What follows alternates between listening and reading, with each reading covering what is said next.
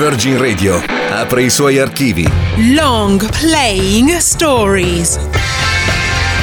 Gli album fondamentali della storia del rock, raccontati da Paola Maugeri. Long Playing Stories. Ladies and gentlemen, benvenuti a Long Playing Stories on Virgin Radio. Sono Paola Maugeri e oggi voglio parlarvi di suono analogico, di strumenti vintage, di un'estetica in tre colori, rosso, nero e bianco, e di una band che nel 2003, in piena era digitale, pubblica un disco in cui sulla copertina c'è scritto Nessun computer è stato usato in questo album è Elephant, il quarto album della band fondata da Jack White con la batterista Meg White, con cui è sposato anche se fanno finta di essere fratello e sorella.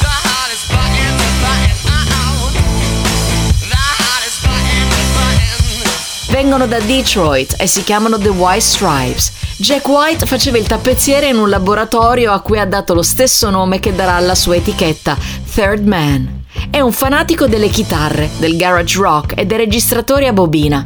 Ha creato la band con un'idea estetica ben precisa, in cui i colori rosso e bianco rappresentano rabbia ed innocenza, e fa album che sono dichiarazioni di intenti. I just don't know what to do with myself. L'esordio omonimo del 1999 e poi The Steel e Wild Blood Cells hanno un messaggio è musica minimale, rigorosa, radicale, scritta e suonata con l'obiettivo più bello e difficile, e cioè la semplicità. Mi piace l'analogico per quello che ti costringe a fare, il digitale ti dà la libertà, ma avere delle opzioni non è una buona scelta per un artista. E per me che ho visitato la Third Man Records a Nashville è stato meraviglioso vedere la fabbrica dei vinili dove questi dischi prendono vita esattamente così, con questo supporto che adesso, grazie al cielo, sta tornando di moda.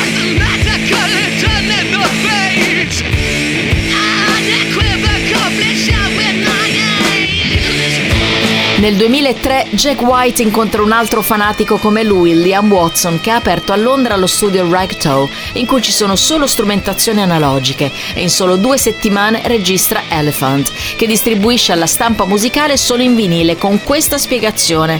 Non ci fidiamo di un giornalista musicale che non possieda un giradischi. I White Stripes sono una sferzata di suono analogico, azzerano il rock e lo portano nel futuro. Tra la lezione del blues, la furia del punk e la forza implacabile dell'elettronica, tutto filtrato da un registratore rigorosamente a otto piste. Tutto questo crea un inno. Jack White sogna di fare il tema di un film di James Bond, scrive un pezzo che parla del music business che distrugge tutto e immagina un giro di basso che in realtà non è fatto con un basso, ma con una chitarra semiacustica vintage passata in un effetto chiamato whammy.